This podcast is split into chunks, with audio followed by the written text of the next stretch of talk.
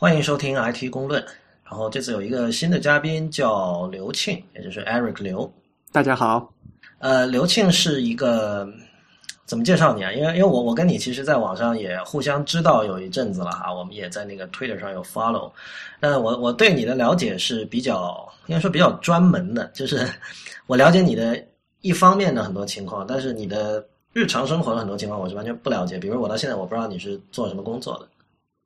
其实，在我跟你啊，大家都是字体圈的人哈，所以说实话，字体圈里面的人呐，很多很多人都不知道正式的，其实他的本职工作是什么。嗯，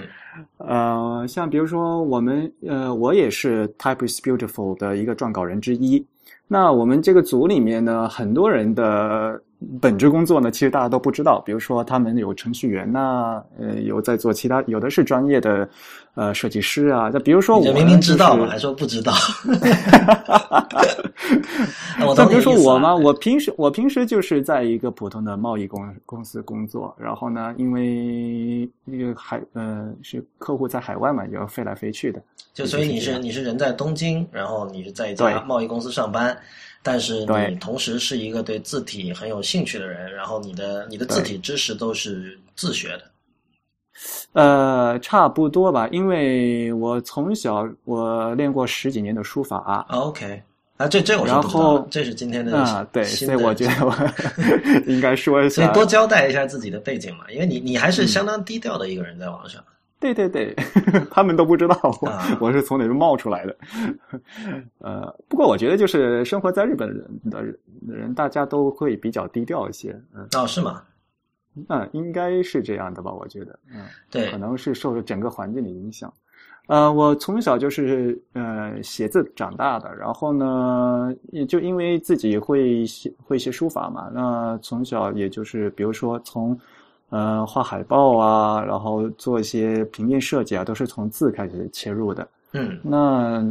后后来呢，就是也自己学一些平面的设计的一些东西。嗯，也就这样。嗯嗯，对。我和我加入那个 Type is Beautiful 是因为我很早很早和 Rex 认识。那跟他认识的最呃最初是因为 Type is Beautiful 的创始人。对，呃，我跟他最初认识是因为我。当时我和他都在共同编辑维基百科的有些关于字体的的一些词条哦，那是中文的维基百科正在创始的时候，也就是两千零一年、零二年的时候，那时候词条还非常非常少，所以呃，从年数上来讲的话，可能我们都是呃，如果说维基人的话，我们是中文维基的第一代人，你是啊，很多东西。对对，中文中文词条，所以那时候因为我们我又是大学是学日语本科的，嗯，所以呢就可能就是翻译这些东西的话会比较擅长一些，嗯，所以就把一些呃这些英文的词条和日文的词条搬到中文维基上来，嗯，然后这样然后大家互就互相认识了，然后他就邀请我加入 Type is Beautiful。这个组，然后里面大家一起谈字体的东西。嗯，那是哪年？就是 Type is Beautiful 成立的时候是大概是哪年？对，成立的时候就一直都呃，我就一直都有参与。但是呢，因为大家都不是本职做这个东西嘛，嗯，所以呢，其实我们这个组呢很松散。然后 Rex 对大家也很好，催稿呢也催的不是很严。对，Rex 是一个 nice guy，只能这么说。Yeah。如果他不 nice 的话，也不会有这么多人大大家聚在一起了，那肯定的。对，呃，我觉得这件事情挺有趣的，就是说，因为我刚刚提到说你是自学的嘛，虽然你说有学书法，但我们都知道，其实书法跟字体其实是两件事情，就是他们会有有一些微的相关，但是总体来说，你不能说一个从小练书法的人一定就懂字体，反过来也不一定成立。那么，呃，我们也都知道，就是中文字体的这个，无论是在实践还是在理论上，其实都相当的滞后哈。所以，所以其实我们现在看到，呃，研究中文字体的人都是非专业的人士，有很多，嗯就都不是说，呃，呃，并不一定是学这个的，而且，而且现在国内我不知道有哪家，呃，这种艺术类或者美院就有真正儿八经的开这种字体设计的课。是这样的，其实呢，我就是这次，呃，有机会呢，也到国内的，啊，就是美院啊，还有一些相关的艺术院校。呃进去。然后不好意思，我我先打断你一下，因为可能先要交代一下背景哈，就是说为什么你这次会在国内到处走？就是刘庆其实他是一个，他翻译过两本。关于字体的书，第一本是跟吴涛，就是之前在我们这个来过我们节目两次的吴涛，同时也是刚才他提到的 Type is Beautiful 网站的程序员，他们两个合译过一本叫《字体故事》的书。对啊，那这本书是呃有纸书，然后同时呃我们字节社也出过电子版。然后最近他有一本新的译作又出版了，这本书叫《西文字体》，就很简单。然后它的副标题叫《字体的背景知识和使用方法》。那这本书是一个日籍的呃字体设计师叫小林章写的。那么小林章的话呢，他是可能大家最近比较熟悉的就是因为那个 iOS 七开始，包括这个 Mac 电脑里都有预装一款叫这个 Avenir Next。的字体，那么这款字体是小林章和一个叫 Adrian Fertiger，一个很有名的欧洲的一个字体设计师，两个人一起一起合作的。或许我们稍后可以详细的讲讲这款字体的情况哈。然后呃，小林章先生他在过去的一周里，刚好就在北京为这个西文字体的简体中文版做这个做这个宣传，然后做了很多讲座啊，在高校。所以这个呃，刘庆也一直有陪着他。对，那请你继续讲，就是说你你你在。走这次就是去各个院校的这种感受，呃，于是呢，就是和美院呢和这个艺术院校各个呃他们院系的老师嘛，也有也有一些交流。嗯，大家都是觉得就是说呃字体课啊，呃基础教育不够，嗯，大家都这么说。嗯啊，而且呢，其实 typography 这个。首先，这个词到现在国内还没有定义嘛，就是这话我们已经喊了有好多年，喊了很多遍，对吧？嗯，而且这个东西原原来其实就是西方的，嗯，我们这整个的那个这整个系统都是沿用西方的。如果是说中文的话，在排中文的排版的话，传统的这些排版的话，和现在的 typography 还是有很大区别的。对，所以你讲一下你对 typography 的理解，就是你或者说你你觉得应该怎么翻译，然后顺便解释一下你你觉得这是什么意思？其实我现在一直都是用，呃，如果我在翻的时候，我一直都是用字体排印四个字。嗯嗯，字体排印学，如果你一定要加学的话，有些人说你加个学好像装的很很高大上，然后觉得它很艰很艰深。其实虽然没它没有那么艰深，但是说字体排印我。必须要说这四个字，因为如果说字体设计的话，就忽略了排和印，这是一个非常重要的的一个部分。对，就其实它是包含了一块就是说那个字体你是怎么设计出来的，就每个字长什么样。比如说汉字的话，比如说是黑体还是宋体，然后笔画有多粗，就是所谓的磅重嘛。然后，但另一方面也包括就是这个字体被设计出来之后。你把它排布在一个呃上下左右有固定边界的空间里，你怎么安排它？比如说你这个两边的这个 margin 要多宽是吧？你行距多少？你字间距多少？要不要做各种特殊处理？所以这些加起来叫 typography，对吧？因为原来的英文里面它是 type 叫 graph，graphic 它是一个图像的一个概念。嗯，如果文本排出来的话是一个文本框、文本块。嗯。这样的概念是，虽然呃更接近一个图形，要把它一个作为排版的时候，这个整个整体的是一个什么效果，这都是很都很重要的一个方面。往往国内的很多人呢，尤其包括一些字体公司和一些字体设计师，他们写的字很漂亮，但是他们不会排，而且极呃不呃说如果说的不客气点，是根本不知道怎么排。嗯，很多很好的字。但是他们做出来的字体样样章特特别特别的可惜。那有一点我跟你商榷一下啊，就是你刚刚提到说这个它是 graphic 是个图哈，我理解你的意思，就是说因为它是在一个就是像刚才所说的上下左右有边界的一个空间里，把它整体的呈现出来，所以就是平面，对，就是一个平面。那么但是其实呢，呃，一直以来就是有这么一个倾向，就是把很多尤其是平面设计出身的设计师，他们会把 typography。等同于平面设计的，就是他们会用平面设计的角度去看 typography。那么这个其实也也不是特别好的一种做法，因为我们知道 typography 最终跟内容是密切相关的嘛。就换言之，我我我觉得基本上可以说，如果你不不懂某一门语言，比如你不懂日文，你其实是严格来讲你是没有资格做日文的排印的，对吧？对对对，所以这个最终还是 semantic，还是跟文本相关的一件事情，就不纯粹是画儿。对。嗯，对，然后那呃，这是昨天我们有一个老师提到的，其实字体排印这部分也可能是本土化的最后一个堡垒了。嗯，可能就这个是必须要本土的艺术家和这我们自己的字体设计师来完成的。嗯嗯，对，这个其实要要往深了讲，也有很多可以讲的哈。呃，我我我刚才想到一点，就是说。其实你你占了两个非常精深，但是又现在被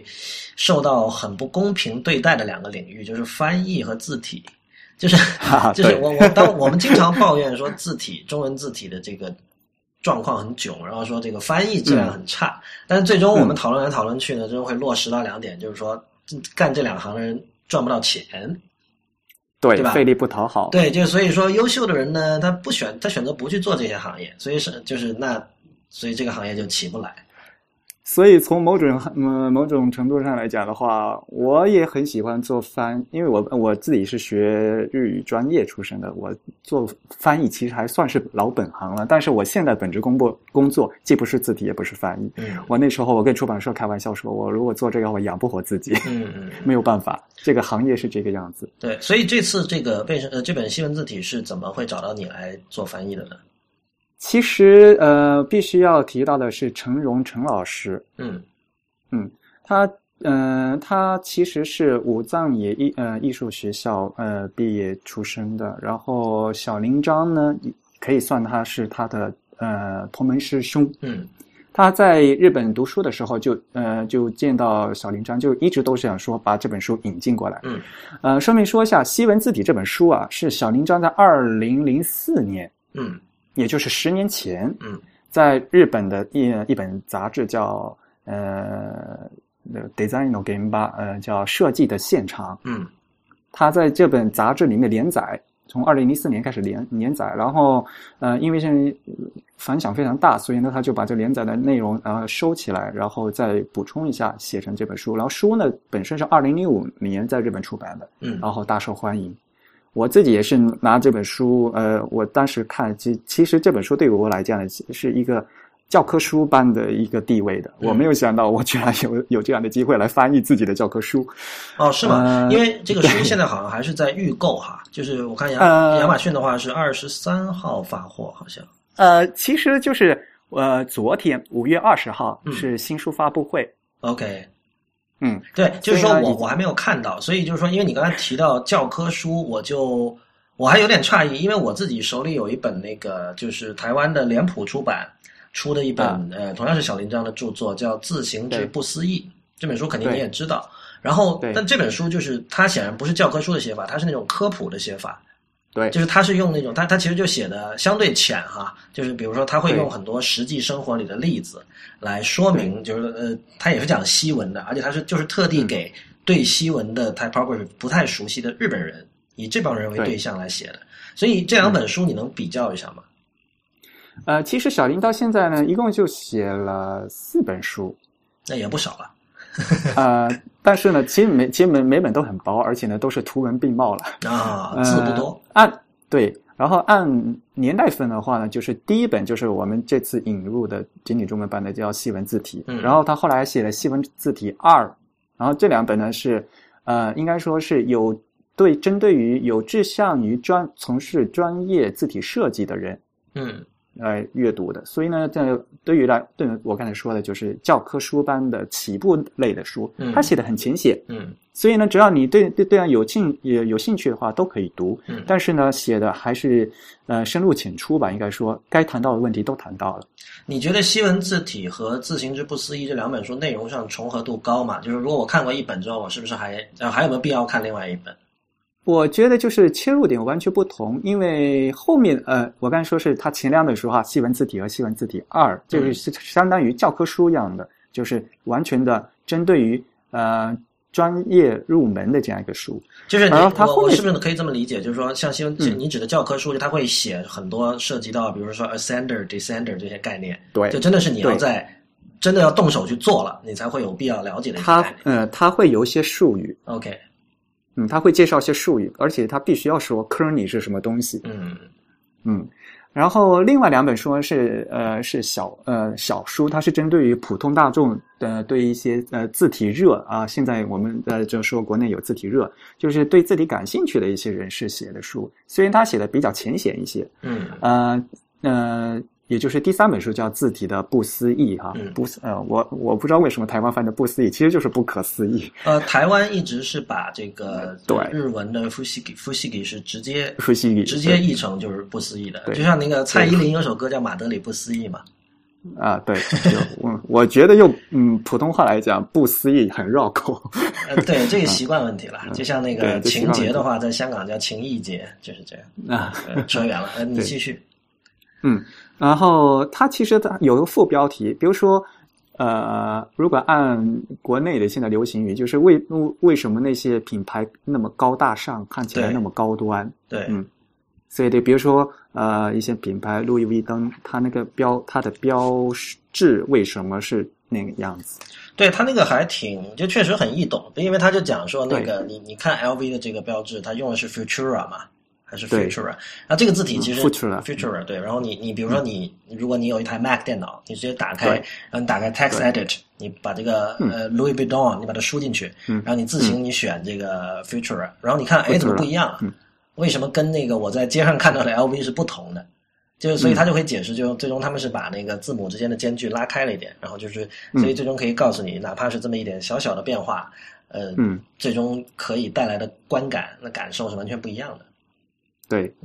字句是非常关关键的一点。对，其实这个很多人对西文字体的这一些这个 spacing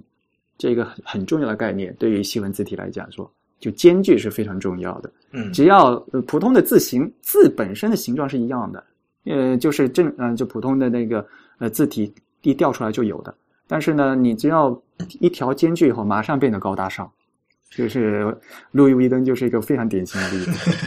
我我你刚才提到字体热哈，我觉得还挺挺挺诧异的。就是确实我们发现这两年，呃，香港、台湾先不说哈，就是中国大陆的话，跟字体相关的书还都卖的不错，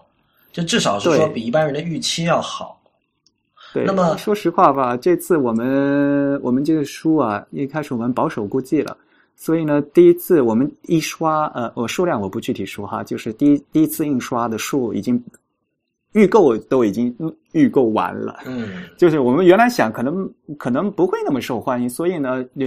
印刷的数量没那么多。结果在预售就已经用完了，现在已经第二刷了。现在考虑出版社是不是要说在。做第三刷这样子，对这这个事情是出乎意料的事情。这个事情真的是，我就是说，如果是那种就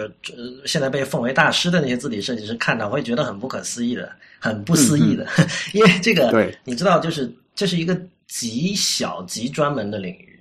嗯，就是属于那种，比如说在这个圈内如雷贯耳的，像什么 Matthew Carter 这种人，你你甚至到平面设计领域，你问人，很多人都不知道他是谁的，嗯，他可能经常用 Carter 设计的字体，但他不知道这个人是什么人，对吧？然后就是，就，但但是在中国现在还确实挺，我觉得可能一方面跟就是字在这个中国人的生活中的这种地位还是很难磨灭的吧。虽然就是说很多这个旧的东西已经被破坏的差不多了哈，但是就是说提到汉字的话，一般人还是有感情的。虽然你比如说就是可能大家也现在真的很少写字，然后能有幸像你这样从小练字的人是不多的，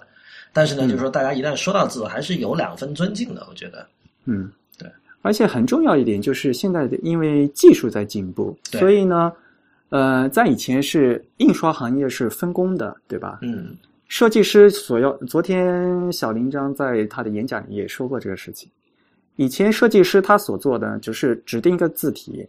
然后比如说在这个地方用多用什么字体，用多少号，怎么用间距怎么排，他只说到这一步。嗯，而实际要去排动手的是车间的排字工。嗯，对对对。以前是完全是这个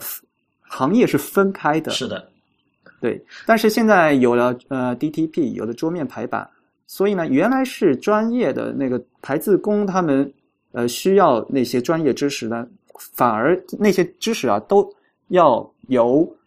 现在的电脑用电脑呃设计师他们自己去完成。这个很有趣啊，就是说在以前哈，以前的那种就是呃，在活字时代、签字时代，对，在要由这个专业的排字工来排的时代，其实那个时候这个排字这件事情是更接近于工匠的，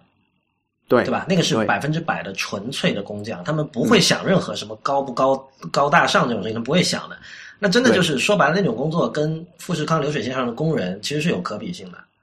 嗯，但是他们做的非常好。对他们会很用心做，然后呢，他们的这种用心在我们后人的总结里，我们可以总结出很多规则，对吧？我们可以看到很多这个很很值得学习的地方。但是呢，其实是由于个人电脑的普及，因为我们知道，就电脑就是它的一个很强大的地方，就在于它不只可以做一件事情，它可以做很多事情，这个使得很多工种被合并了。对，就是而且而同时也有一个民主化的过程，就是说你，就算你没有用过 Photoshop，你总用过 Word 吧？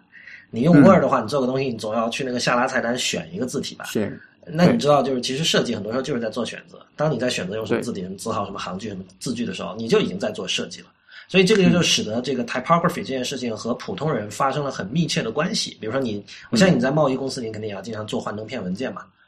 对，这种时候你都涉及很多跟 typography 相关的这种抉择。其实，如果你要这样说的话，其实和文艺复兴时期时期是一样的。嗯，就当年是有抄书工、有抄书员在教会里面，就是在古登堡普及之前，嗯，是专有专门的抄书员的，而且当时书是书籍是非常贵的一一一一个奢侈品。嗯，知识是非常昂贵的一些东西。嗯，然后，但后来印印刷术普及了以后，就的确是民主化了。嗯，大家都能接受到这个知识了。这也其实是一个很呃一个进步，说实话，嗯嗯，但是呢，现在呢，电脑大家都都已经是唾手可得的东西了，反而呢，就原来由工匠，如果你去让工匠去排的话，这是理所当然一些东西，很多这些东西呢，现在并不是每个人都知道，所以在以前来讲，根本不可能出现的一些呃莫名其妙的排版，到现在电脑一方便出来就。各种潘多拉的盒子里面出来各种各样莫名其妙的东西都有了。对，这个很有趣啊！你说这个其实就可以解，我觉得可以解释为什么现在就是从很久之前大家就说电子书的品质不高。呃，在我们在网页上或者在这个就是移动设备上看到读到的字，它的排印都非常的差。其实这个就是我觉得跟你刚才说的很有关系，就是呃，民主我们知道就是哪怕在生活中的民主，就作为政治制度的民主，它带来的它的好处就是呃不，它的坏处其实是。它的效率是低的嘛？和专制制度比，它的效率是更低的。但是它的好处是，呃，可以促进社会间的流动，社会阶层的流动，对吧？然后另外就是可以让呃各种人都可以用到各种东西，这个在以前是用不到的。但另一方面呢，就是它有可能走向民粹化。那么从设计这个角度来讲，就是说以前的话是呃只有少数人，就是你刚刚指的排字工来排。那么由于他人很少，而且它是一个行业，他们各种规则都已经就是很明确了。但是，一旦这个权利被下放了之后，这个普罗大众他有了这个权利，但是他很多时候他也没有必要去学习相应的规则，但是他又有权利，他又被 empower 了。那这个时候呢，他会用这种权利，这就会导致很多呃，我们可以称之为业余的这种排版就不断的出现在这个数字空间里。对，嗯，所以往往这样的话，就这提供这种设备和提供这种环环境的，那这比如说电脑的话，就我比如说具体的，比如说是 Mac。这样的提供这样一个平台的厂家非常关键，他必须要选择一个适当合理的，就是相对来讲可以用的一个，比如说预装的一个东西给大家用。对，否则的话，你不可能让所有人都去学排版，所有人都都来学这东西，对吧？嗯，你要你要选质量差不多可以的字体。而且呢，你要选呃一个大概能够比较好的基嗯基础功能都能用得上的一个排版的文字处理器，然后让大家能排出来大概都能好都能看得过去的一个东西。嗯嗯，这是非常关键的。对我们，我们回到那个小林章先生，呃，我想问一个问题，就是说你呃，就他他其实他的身份很特殊啊，他是一个亚裔，他是日本人，但是他是做西文设字体设计的。你有没有跟他聊过这个情况事情？就他当时为什么做了这样一个选择？因为我们知道，就是日本的日文字体的设计显然是非常发达的，有很多像我们耳熟能详的公司，像森泽啊，诸如此类，他们都有很多。就是我我们会觉得，身为这个日本的平面设计师很幸福嘛，他们有很多这个 字体可以选用。那但是他是是什么样的机缘让小林章选择了去做西文字体？其实从这本书，呃，在日本是二零零四年、二零零五年出版，而等到中国简体呃简体版等到现在才出，这就可以看出来，就是中日之间的差距有多大。嗯，说实话，呃，小林那时候他其实他的出身，他是在呃写研公司，嗯嗯，就是那时候是日本最大的照牌，因为当时还没有 DTP 嘛，嗯，就说照牌，照牌现在最大的一个公司，而且他当时进公司就是学日文的，啊，就是写呃日本设计。啊，我稍微解释一下，就 DTP，因为这个是在日本比较通行的说法，国内好像一般就叫桌面出桌面排桌面出版出版，对，其实指的就是 Mac 普及之后催生出来的一个行业，就是用电脑就 digital 呃不 desk desktop publishing。就是用桌面电脑来做排版这样的一个行业，呃，对不起，请继续。嗯，所以呢，他当时进的写研公司了以后，他一开始是写呃做呃日本也学了平假名片假名汉字，然后呢，肯定呢在呃日日本的一套 glyph 里面呢，肯定要也要写欧呃写日文叫欧文哈，我们中文叫西文，嗯，西文字符。然后那日文它有很多的老师。就直接有师傅可以，他可以直接教他学到很多东西。可是他就觉得那个西文呢，他必须呃，他那时候学的不够，嗯，就必须觉得应该到西方去学，因为没有没有真真正的老师傅来教他，嗯，所以呢，他就毅然的自呃只身一人就跑到呃呃英国去了。而且那是二十几年，也二十几年前也没有网络，也嗯对吧？也是一个非常呃材呃资料非常少的一个时代。啊，这个这个事情，我我不知道是不是在这个日本的社会很常见啊？因为打一个不知道恰不恰当的比喻，就是那大概一两个月前有一个很火的日剧叫那个《失恋巧克力情呃职人》，然后那里边那个那个人就是因为这个他是日本人嘛，然后他追一个女生追不到，然后那女生很喜欢吃巧克力，然后他就就下决心就一个人跑到巴黎一家很有名的巧克力店学做巧克力，然后学了六年就回来了，然后哇成了巧克力王子什么什么噼里啪啦，我想到这个。啊，不过的确是的，因为首先，呃，日本人出国很方便，他们想想去就去了，就是 首先，呃，但的确，而且呢，因为日本就是往往他们因为自由度比较大，所以总觉得有自己的梦想，然后他们就会往往去很容易的就可以去实际的去去实践，对，呃，不一定成功啊，反正至少我去尝试了，然后我再我再回来，也他们觉得也是值得的，很多日本人都有这样的想法，嗯。其其实小林他自己去英国也在也才去了，呃，时间呃也很短，呃也才一两年吧，然后就回来了。因为 说实话，呃刚好是他那时候钱也也花了嗯挺多的。然后那时候后来呢，呃自由工坊在做 Hiragino 的时候呢，呃说哎呀你快回来个帮忙吧，然后就呃就把小林又拉回来了帮忙。结果他嗯。就嗯，就是因为后来嗯，就这样呢，小林章又做了 Hiragino 字体的里面的呃细文的部分。所以现在我们用到的像 Hiragino Sans GB 那个版本里面的细文也是他做的，是吗？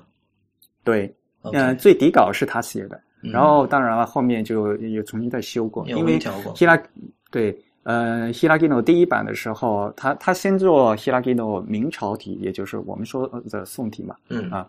然后也，所以他配的那个西文字体就是衬线体的 serif，嗯，而且当时他只是把那个字写出来，连那 curling 啊，就是字偶间距啊那些都没有调，都还没有做，就第一版刚刚做出来都还，所以小林做到一半，后来就没有做了，后面呢是自由工坊的那些工程师来接着把它给做完的。哦，OK，我我看到那本就是自行之不思议的那个前言里，他有写，就是说他当时在英国的时候，其实。也相当的辛苦，就是因为他当时的这个英语也不是很好，然后就看那些英文的字体书，一个个拿字典，一个个字查，然后就读读得很苦。你有跟他聊过他当时的那种经历吗？对呀，他还说呢，呃，他现在生呃是在 Monotype，Monotype 就我们我们。蒙纳字体哈，它的那个中文商标叫蒙纳字体。蒙纳字体的总部是在德国。嗯，他说他第后来他就呃，他当他现在是蒙纳字体的字体总呃字体设计总监。嗯，那时候叫他去德国工作，他让他去，他犹豫了很久，因为他当时德语只会三个单词，估计也就是你好，谢谢，对不起吧。嗯嗯嗯。所以他呃生前去英国的时候，他也英文也很不好，但是但是他也说了嘛，嗯，他就是不停的读书，而且这做字体嘛，那必须要就是要看，要看很多很多的书，对，而且嗯，而且要站在以读者的立场去考虑，这个字好看不好看，怎么样才容易读？对，我觉得这个非常关键。就就尤其你提到读者这一点哈，就之前我说那个也是有关系的，就是说，呃，我见过很多平面设计师，他们其实是不看书的，嗯，他们就不看字书，他们会看画册，会看摄影集什么的，但是他们其实读这种长篇的文字书的时间非常的短。那这种情况下，就是他对于这个 typography 的做各种选择的时候的那种品味，我觉得是值得怀疑的。呃，其实说做字体的话，有范围很大。对，呃，而现在呃，绝大多数国内在说字体的时候，说的是字体设计，嗯，说 logo design，说标志设计，就 logo type。对，对 logo type，因为说实话，也的确是因为商业运作嘛，做 logo 比较容易赚钱，这拿几个案子做完以后就了事了。对我，我们可能给听众一些比较具体的。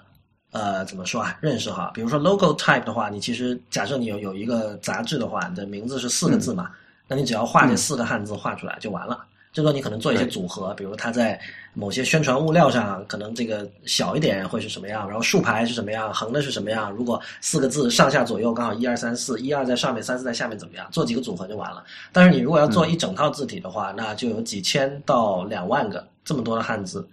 呃，虽然并不是说所有这些字你要真的一个个个手画，但是工作量是完全不可同日而语的，而且对，呃，他所花要花的时间通常是在一年到两年之间，所以这个是一个非常大的投入。那么这个出资的人也会考虑，就是说之后我有没有可能收回这样的成本？那在就是大家知道，就国国人对于这个版权意识不是很强嘛，所以就是有些人会考虑说，哎呀，我花这么大的。精力和时间做出这么一套字体，如果卖不出去，那我钱就白花了。所以目前看来，就是主要还是像这个汉仪啊、方正啊这些大厂在做。而且呢，就是做标志设计和做正文字体设计是完两个完全不同的世界。是，嗯呃，因为标志呃标志设计的话，你就要考虑这几个字它怎么组合，而且因为是标准字嘛，你在固呃在固定的场合其实已经。定死了，它不会有其他的组合。但是呢，你如果做呃正文字体，虽然英呃，比如说英文字体的话，呃，英文字拉丁字符，比如说二十六个字母，它然后再加一些标点符号，再加上一些呃一些一些盒字啊这样的东西加上去，也也就是两三百个，嗯，也就是两三百个。但是呢，这两两三百个的时候，比如说做正正文字体的时候，它就要考虑呃。排字偶间距，比如说我 T 大写的 T 后面跟 A 的时候是这两个间距是什么样的，跟 B 的时候间距要怎么样的？它要做各种各样的组合排列。因为我作为正文字体的话，我不知道那个用户拿了我的字体会排成什么东西。是的，所以所以我必须要呃根据呃不可能所有的都做，但是我要把最常用的要做清楚。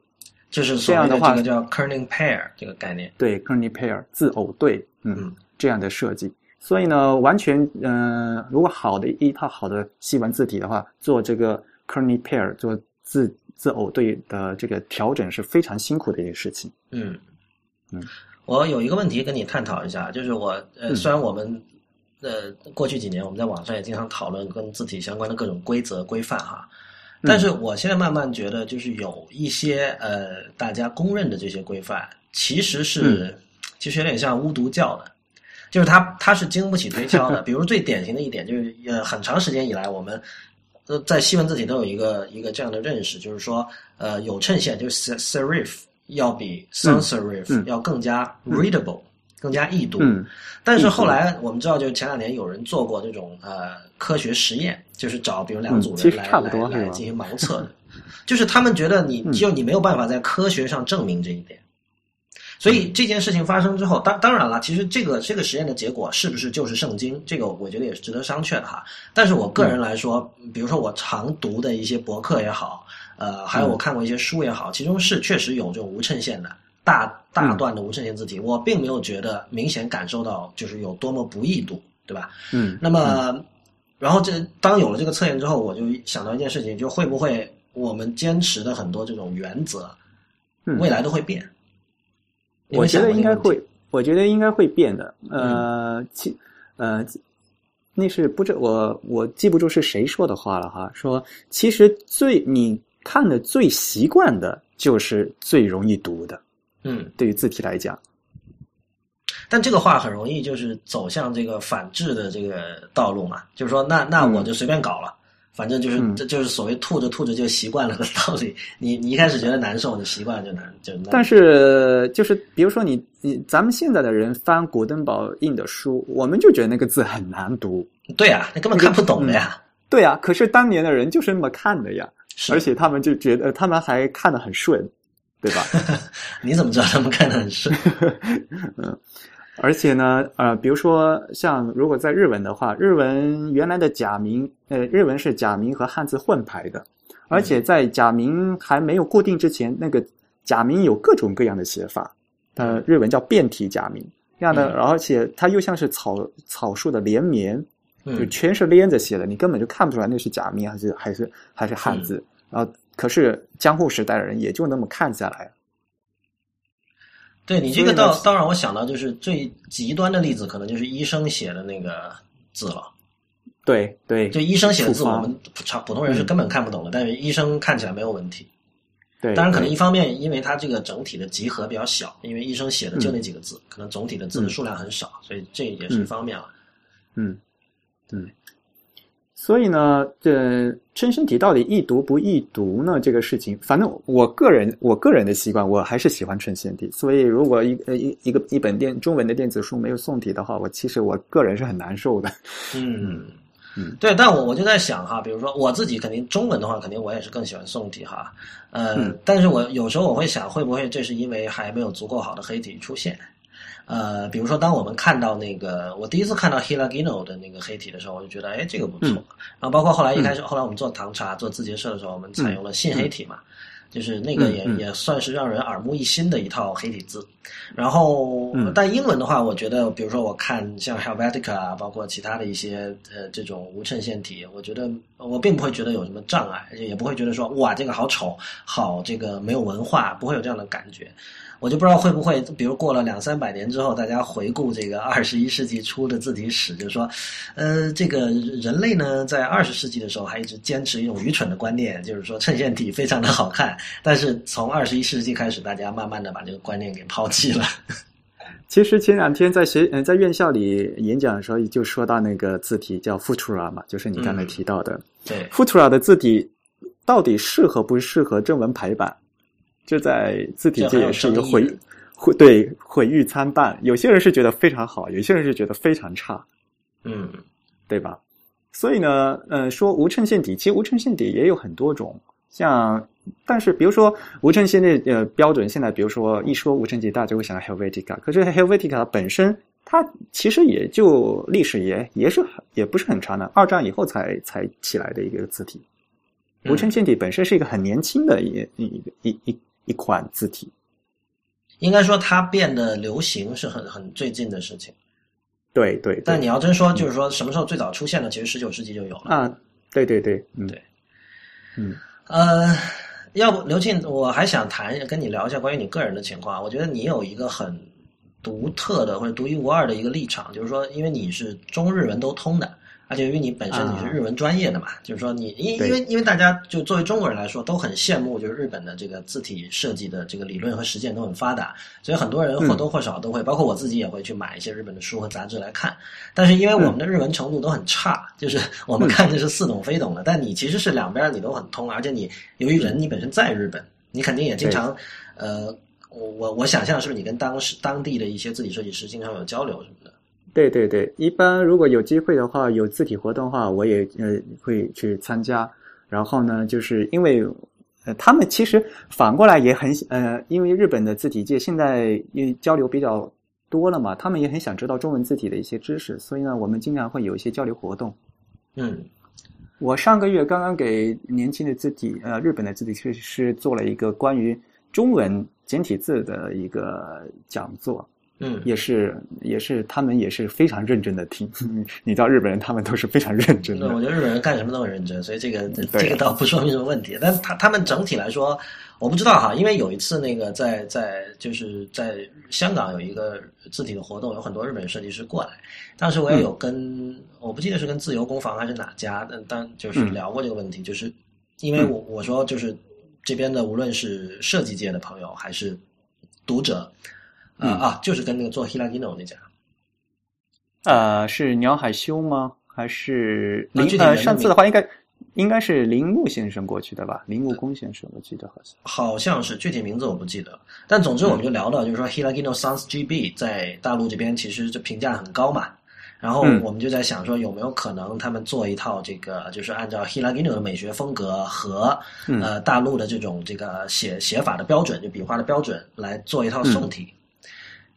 然后当时他们的反应就是说，那个就觉得这个事情就是他觉得他们对于大陆的标准是不够熟悉的。比如说像那个 Hilagino Sans GB 是他们跟汉仪一起合作开发的嘛，所以就是好像在那场合作里，就是日日方是参呃就是一种兼修的这样的一个角色，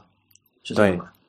呃，在那场呃，我和汉仪和 Hilagino 呃 Hilagino 是自由工坊嘛，他们现在是由呃牛海修先生在在执笔。我就特地问过他们，嗯，呃，因为现因为中国大陆现在对正正文字体的话，它是有个强制标准在的，对字形，尤其是正文字形的字形的要求还是非常严格的。所以呢，呃，作为原来的设计稿的。呃，自由工坊他们只能，比如说规定啊，这个字体各种的 element 各个元素应该怎么样，那撇应该怎么样，勾应该怎么样。那字形的话，那就必须要按照国标啊，就是 GB 里面的字形怎么做就怎么做。然后他就顶多再修一修，也就是这样子。对，嗯。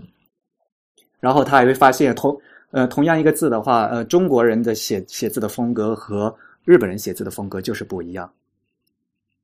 呃，牛海修先生他特地提到一个，就是呃心心情的心哈，就是 heart koko，嗯，日语 kokoro 嘛，嗯，那个日文的心和中文的心，就是日本呃在 hiragiro 的写法是不一样的，嗯，就卧钩上面两个点儿的点儿的方向是不一样的。呃，日文它呃它这个字啊，就更偏向于想把整个呃想把整个字面框给撑满，所以呢，它。卧卧钩上面两个点儿啊，它是像一个弧弧形一样，和那个卧钩是形成一个圆圈一样的，给它包围起来的。可能跟那个呃日文的 G 字他们的字形指导可能有问有关系。但是日文的字体一般来讲，它握钩上两个点都是包围起来，就形成一个圈儿的。而中国人，而中国人更偏向于手写，因为这个字必须要手写出来嘛。写出来的话，一点儿就是一点儿，所以呢。握钩上这两个点儿几乎就是平行的，一点儿，然后又一点儿。呃，鸟海先生呢，他觉得这个就是中国人，他说中国人啊更偏向于呃汉字的书写，因为这个一个点是一个点点，而且点的话一般都是斜点，所以呢中国人偏向于这样的爱好，就把这个字呢把这个点写的这样子，而日本的呢更把这个字抽象起来。嗯，呃，变成一个图形，他觉得这个图形，比如说这边空间要充满，所以呢，他就会可能把把那两个点写得更更圆弧一些，就是补补充一个空间。其实是中日两国对这个汉字的造型的理解不同。那你作为一个练书法的人，你同意这个说法吗？嗯。如果其实呃呃，刚才你也说嘛，呃，typography 和书法是完呃，其实是两个不同的领域。但是如果就书法来讲的话，比如说我如果写心的话，中间的勾我还可以选择呼应的点儿，嗯，就是我还可以跟跟第三点还可以呼应，这样这样写，嗯。但是呢，我的确是说中国人更，因为日本人，呃，这个可能中国人，比如说字如其人，对不对？就每个人写出来字是不一样，中国人非常喜欢练字，而。日本人，特别是日本小女生写出来的字，几乎是一个模子印出来的。我们 我们当时觉得特别奇怪，就是因为他们是，对对对，就呃，这跟韩国人也是，韩国人写的写汉字，因为韩国人他们受到他们自己呃韩国就是谚文的影响哈，因因为只有横竖和圈儿的嘛，所以他们学习学习那个方向以后，他们在学汉字，他们对整个方块字的那个整体的平面的感觉是不一样的，所以看起来就像一个模子刻出来的。每个每个人每个女生小写写写的非常端正，非常好看，但是每个人写出来都是一样的。OK，啊，这个有意思。就是对于对一个那个呃，大家都是汉字共呃文化圈的人，但是现在大家对这个字的写字这一点来讲的话，可能那个认知是不一样的。我觉得，嗯，你觉得有没有？因为呃，这两年我们也看到很多这个日本人，包括艺人，包括像苍井空，是苍井空还是谁？反正我见过有艺人就说，就是现在这个日本人对于汉字的感情没有以前深了。就是比如说，现在有有越来越多的词用外来语、用片假名来写。就是以前就是大家会有那种练字的功夫嘛，就是淬炼的练。就是我有一个新的概念，我一定要找两个汉字把它对应出来。嗯。然后现在很多就是就直接就片假了。你你你观察到，那根据你观察有这样的情况吗？其实语言也有流行嘛，有流行语嘛。那其实我们做专业语言学的话，有专门语呃流行语研究。比如说外来语的话，大家会大家会觉得好像很洋气。所以呢，会用，而但是比如说日本人起名字，呃，像现在呃，就是日本现在的年号是平成嘛，平成出生的这些小孩的这些人的名字，他们日本人都会喜欢用先起个发音，然后呢再去套不同的汉字，而且呢现在比较流行套。很难很难的汉字，OK，给现在很多人很多小孩的幼儿园幼儿园老师特别特别担心，因为如果不注音的话，他们几乎就所有小孩名他们都不会念，因为他们把那个汉字和那个汉字的音啊，他们去套的特别复杂。哦，但是他们现在还是还是希望就觉得，我觉得啊，我喜喜欢读这个音，但是呢，我觉得我我要选一个好看的汉字，或者给我看起来比较帅的一个汉字之类的，但。这个印象呢，还一直都是有的。你你你在日本有没有感受到？就是因为因为身在中国，对日对日本的字体界会有那种想象，就是民众都很尊重这个字体。然后，当然我们知道日本人的这个知识产权意识很好，我相信这个是有共识的。但是，就是是不是像就我们这个想象对不对？就是他们会特别尊重字体，而且非常希望用到好的字体。因为我我知道是有一些这种出书的人，比如一个作家，他这本书会有一个专门的字体的，就是只是这本小说用的字体。嗯，就是，然后同时呢，这个在设计界，无论是像呃用字体的人，比如平面设计师，和包括现在做做 App 的、做 UI 设计的人，他们也很重视字体的使用。包括这个呃设计字体的人，他们也会经常推陈出新，推出新的字体，而这个字体是能够卖得出去的，就可以保证他们有足够的收入来继续做字体设计，是这样的一种情况吗？现在呃，基本上是一个比较呃比较健全的一个系统。但是说实话，在呃字体呢，还是是小圈子，在日本也的确是小圈子。是呃很有意思的是，昨天小林章也说嘛，他说他平时在德国工作，然后回来。回到日本以后，回乡下亲戚的时候，说问他你做什么工作？我说我是字体设计师，跟他解释，也跟乡下亲戚也是解清，也是解释不清楚，对吧？他到底在做什么？肯定的。所以呢，普通大众的话讲，其实来说哈，也并不是啊，就说啊，素质有多么多么的高尚，然后大家都能认字体啊什么？其实也不是。但是呢，呃，很基本的，日本社会对于就是一个对一个工匠匠气，就职人的这样的一个尊敬。首先是肯定有的，嗯，呃，你是专家，那你做出来的东西我尊敬，然后呢，我而且呢，其实产权保护也非常完善，我必须得花钱买，这是肯定的，嗯，所以呢，整个行业的基本上还是比较健全的，就是说做字的人可以养活自己。对，而且我我自己大概两三年前在有一期的那个《Monaco》杂志上，他有一篇文章是采访那个森泽字体设计公司的嘛。啊，对，我当时很吃惊啊，他们一年的营业额有九千万欧元啊。嗯，呃，日本的字体非常非常贵。对，我不是我反复确认了九千万欧元，我有没有看错？真的是没有错，但是我还是觉得很很惊讶，九千万欧元真的相当不少了，这只是一家字体设计公司。当然了，森泽是现在日本的呃最大的一个公司了，嗯，然后他们为了卖字体，他们也做出了很多创新。他们森泽现在他们这个字体包有个呃摩利萨瓦的 Passport，现在只要买个 Passport，它是旗下所有的所有的字体都能用。然后呢，卖的是那个 license，嗯，就它它也变成其实就是 Typekit 模式了，有点像就是 subscription 的模式。对对对，然后呢，按台数和按你呃按年限付钱，所以因为字体一款的确是很贵嘛，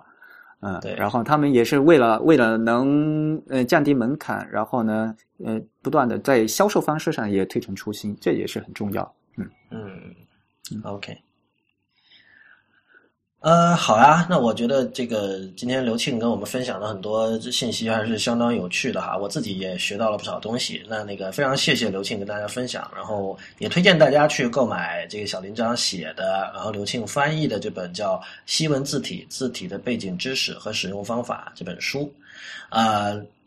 因为这些现在这个电商网站上应该是预购，但是大概两三天就可以发货了吧，这个样子。然后现在呢，呃，如果你预购的早的话，可能还会有小礼品可以送。不过我就我估计可能 礼品都快送完了啊。当当和京东和亚马逊他们三家电商上面送的礼品都是不一样的，如有的是送有的是送签字，有的送的是明信片儿，有的送的是小笔记本儿。所以有些同学在哭诉，为了把如果想把想把三个奖样呃奖品都都弄到手的话，得买三本。那肯定签字送的最快了啊！但是呢，估计可能呃数量有限嘛，我不知道现在是不是已经发完了，大家呃赶快再再找一找。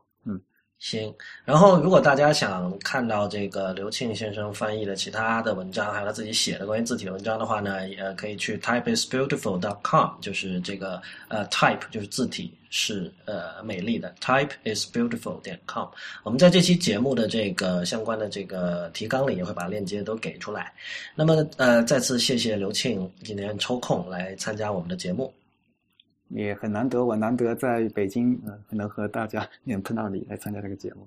谢谢啊，谢谢刘庆。那么欢迎大家在我们的社交网络关注我们，我们在新浪微博叫 IT 公论，公司的公，论点的论，在 Twitter 微信公众账号以及 Instagram 都是叫 IT 公论的全拼。谢谢大家，我们下期再见。